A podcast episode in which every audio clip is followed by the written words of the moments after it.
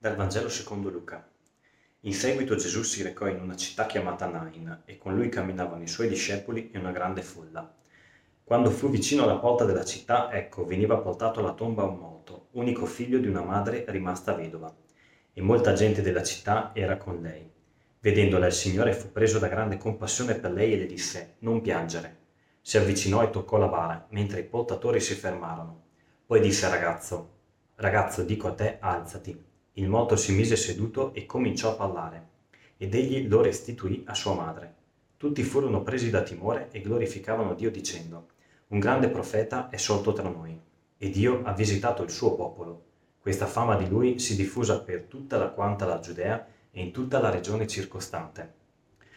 Ci sono due coltei che ci sono all'interno di questo Vangelo. Il primo arriva Gesù, arriva Gesù con una folla piena di festa che inizia a proclamare che c'è una festa di fronte a Gesù, di fronte a una parola nuova che sta entrando all'interno di questa città, a qualcosa che sta iniziando a far vivere. E dall'altra parte c'è un corteo funebre, c'è qualcosa che è morto, c'è qualcosa che sta morendo. Infatti è interessante perché le cose che vede quella vedova sono differenti da ciò che vede Cristo. E in quella vedova inizia a vedere che c'è un morto, c'è qualcosa che è morto ed è suo figlio, qualcosa che è così caro, qualcosa a cui sei totalmente legato. E di fronte a questa morte lei non riesce a spiegarti. Era già vedova, c'era già qualcosa che stava andando male, ma di fatto dietro questo considera che è come fosse proprio una morte totale, in cui non riesce ad andare avanti.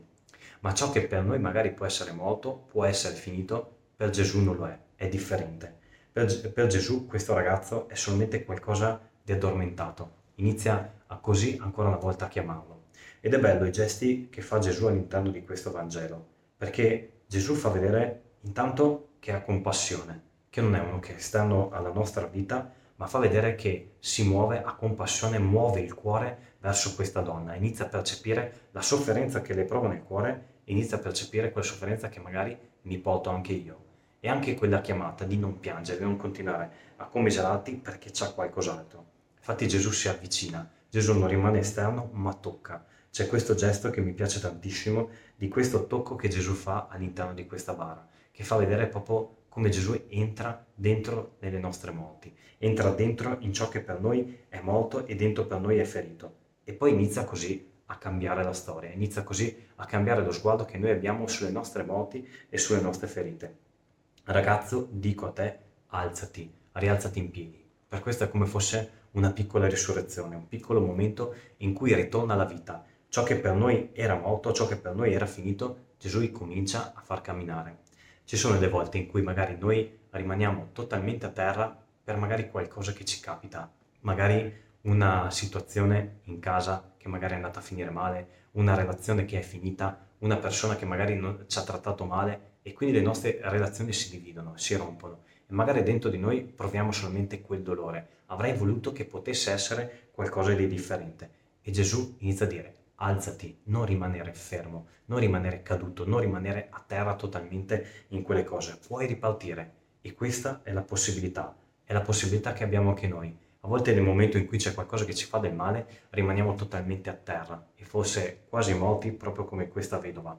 Invece Gesù inizia a mostrare che c'è una strada che è nuova, che nella nostra vita non è mai tutto quanto finito, non è mai tutto quanto da buttare via, ma c'è una possibilità nuova per ripartire ragazzo, dico a te, alzati. Allora forse proprio come dire, quel ragazzo è proprio come fosse quelle morti che ci portiamo dentro. Prova a dargli un nome a quelle morti che ti stanno accompagnando, a quelle ferite, e prova a sentire questo invito da parte del Signore. A questa morte dico a te, alzati, ricomincia a camminare, che la possibilità c'è, e quindi inizia a vedere e a glorificare Dio. Prova a chiedere proprio al Signore che possa entrare e toccare quelle tue morti per poterle far rialzare e ripartire con te.